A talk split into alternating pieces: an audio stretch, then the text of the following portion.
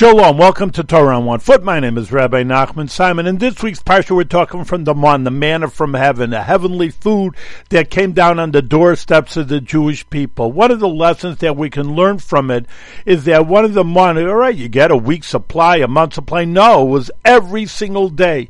So at the end of the day, you had nothing in your refrigerator. They didn't have refrigerators in those days, but they had nothing in their cupboards. So what are you going to do? You're going to sleep with no food in the desert? Well, th- uh, therefore, you had to rely on the Almighty, and that taught you that for 40 years that you should have trust in God that everything is going to be good. He's going to provide for all your needs. And that's an important lesson that we have. We do have, thank God, food in our refrigerators and our cupboards, but we should know that everything that we have and all the food is provided from the Almighty, and we should trust in Him that everything that He's going to give us is for the good.